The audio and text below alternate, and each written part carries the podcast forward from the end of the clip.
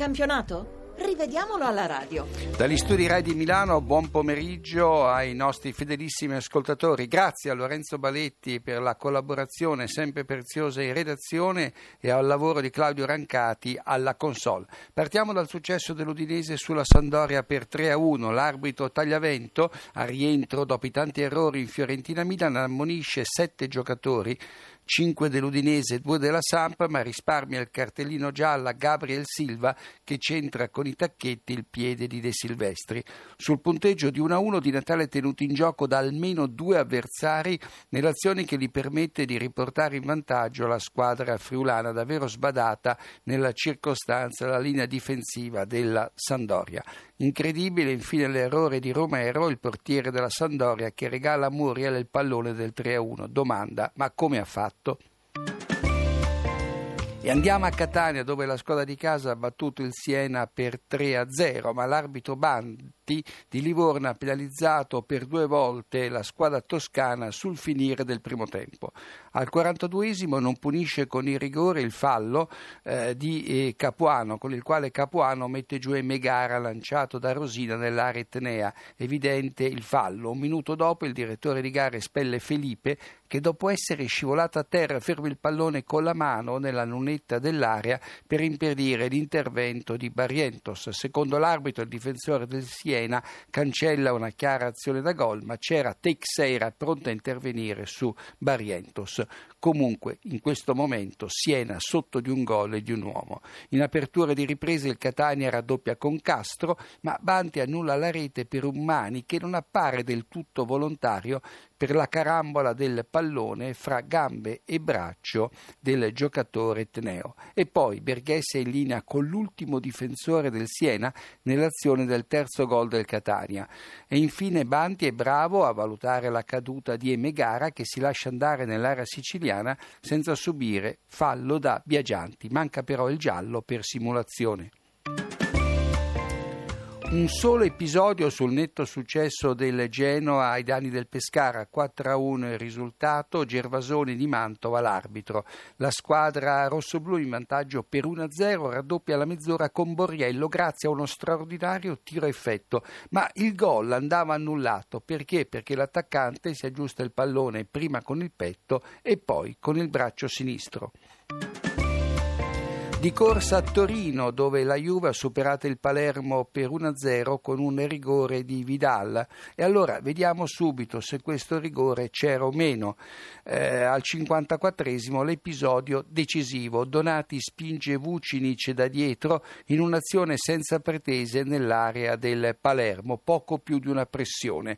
Per l'arbitro Romeo un fallo da rigore, a nostro parere una valutazione molto severa. Dal dischetto Vidal mette la firma firma sul secondo scudetto consecutivo della Juventus. Gli altri episodi. Al quattordicesimo, sul punteggio di 0-0, Pirlo segna gioco fermo dopo un netto fallo di Marchisio su Curtic al limite dell'area. Non si può neanche parlare di gol annullato. Poi l'episodio del rigore già descritto e infine all'83esimo l'espulsione di Pogba.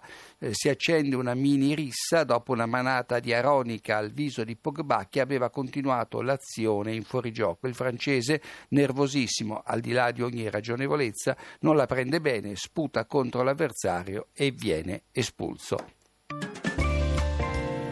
Ed eccoci al successo della Lazio sul Bologna per 6-0 che ha fatto da prologa all'internazionale di tennis di Roma. Al decimo Lulic rischia grosso quando da dietro mette giù Diamanti a palla lontana. L'arbitro De Marco gli mostra il cartellino giallo invece di quello rosso, ma nel nostro campionato questa è la prassi. Close di un pelo oltre Antonson, ultimo difensore del Bologna, quando riprende il tiro di Candreva rispinto da Stojanovic e porta in vantaggio la Lazio, ma ci vuole la Moviola per capirlo e quindi l'assistente Viazzi ha fatto bene a rimanere con la bandierina abbassata, lo diciamo spesso in episodi simili.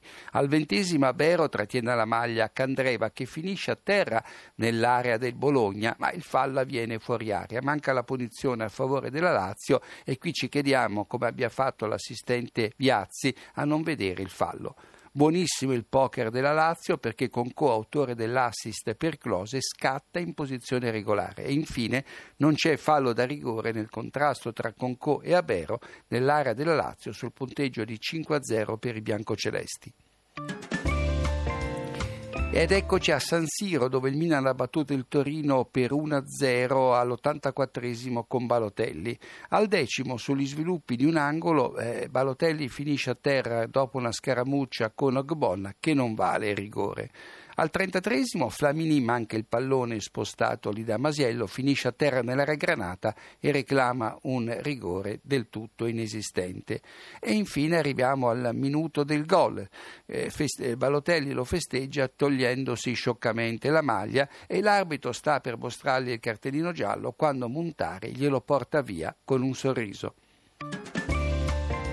Ultima partita del programma pomeridiano, quella vinta dal Parma sull'Atalanta per 2-0, l'arbitro Giacomelli di Trieste. In apertura Dennis reclama il rigore per un presunto mani di Cigarini che invece tocca il pallone con il petto, l'arbitro fa giocare, giusto.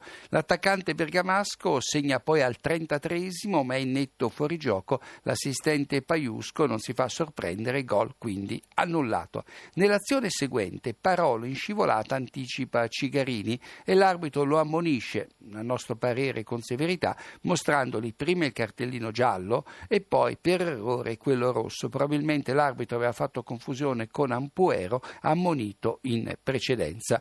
Comunque giustizia è stata fatta e Parolo, dopo una stretta di mano con l'arbitro, ha potuto riprendere tranquillamente la partita. E infine inutile il tocco in rete di Rosi dopo il fallo di Strasser sul portiere Consigli nell'area piccola che poteva portare il Parma in vantaggio di eh, tre reti.